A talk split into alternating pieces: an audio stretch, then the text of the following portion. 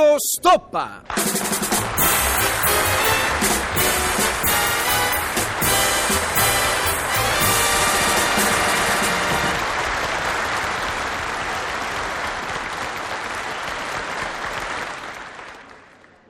Gabriella? Non c'è. Accidentacci a tutto. Lo fa apposta, non esserci quando devo dire qualche cosa. Ma io lo dico lo stesso, sono arrabbiata, arrabbiatissima, accidentaccio. Sono arrabbiatissima, ma non lo sa nessuno, perché sono civile e mi sforzo di fare buon viso a cattiva sorte.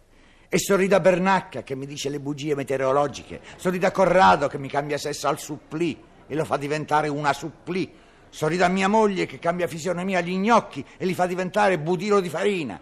Sorrido sempre perché amo la calma e non esplodo mai in casa, neppure quando essa è invasa dai parenti della mia sconsigliabile lei, con la scusa del 70° compleanno di mia suocera o del 18° anniversario del nostro matrimonio. Hanno fatto il ponte e sono rimasti qualche giorno, poi il ponte a termine e i cognati, i cugini, gli zii della insostituibile lei tornano alle abituali attività, consentendomi di riaprire l'armadio a muro senza dover prima spostare una branda e soprattutto consentendomi di riprendere possesso del mio letto.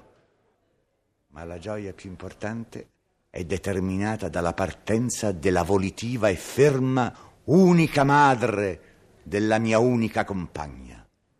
La giornata che precede la partenza è sempre un po' fastidiosa, si intende, ma la si supera pensando al lieto domani.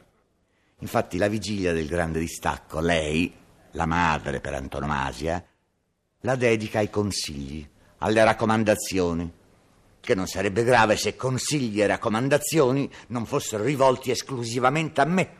La faccenda avviene pressappoco così. Io le porgo il regalo per il compleanno e la signora, scartando il pacchetto contenente il pullover di cashmere acquistato con tanto amore da mia moglie e pagato tante lire da me, esclama: bello, grazie. Beata vu che qua a Roma trovate sempre in un negozio che fece la liquidazione. Oramai sono allenato al dolce accento della bella Puglia che nel cor mi sta e afferro subito il concetto, per cui tento di chiarire: no, guardi mamma, che non lo abbiamo comprato ad una liquidazione, lo abbiamo preso da... e dico il nome del più importante negozio del centro dove effettivamente abbiamo acquistato l'oggetto, al che la signora ribadisce: ah sì, c'è peccato, una ditta così importante che fallisce, beh, o liquidazione o fallimento, sempre con lo sconto che ho comprato, no? Io non sono goloso, ma un fico secco imbottito di mandorle a questo punto lo mastico volentieri perché riempie la bocca. Non solo, ma riesce per un po' a incollare i denti superiori a quelli inferiori, evitando qualunque possibilità di parola. E la signora prosegue: comunque grazie, sono un altro po' pensiero. Tento un sorriso propiziatorio che riesce in parte, sempre in virtù del fico secco, e la femmina, dato che mia moglie si è momentaneamente allontanata, va avanti: però se mi vuoi fare veramente un regalo, tratta bene a mia figlia, ella si deve riposare, falla riposare, questi giorni l'hai fatta faticare come una negra.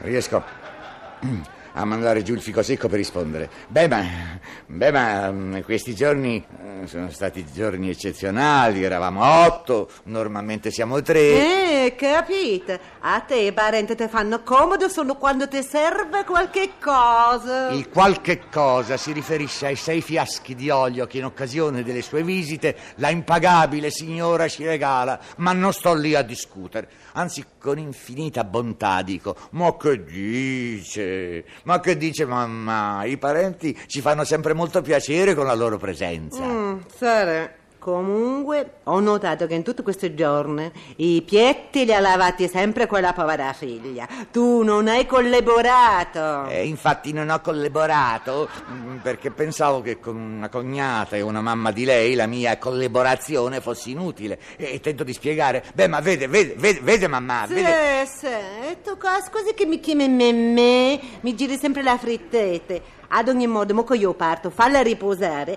Non occorre che ti cambi la camicia 2 volte al giorno. Se facci fatica, fa un buchetto. Beh, Dio ti benedica. E si avvia, seguita dallo stuolo di parenti che le fanno sempre scorta. Io felice corro in cerca di mia moglie, che per reazione appare ai miei occhi dolce, buona, remissiva, delicata.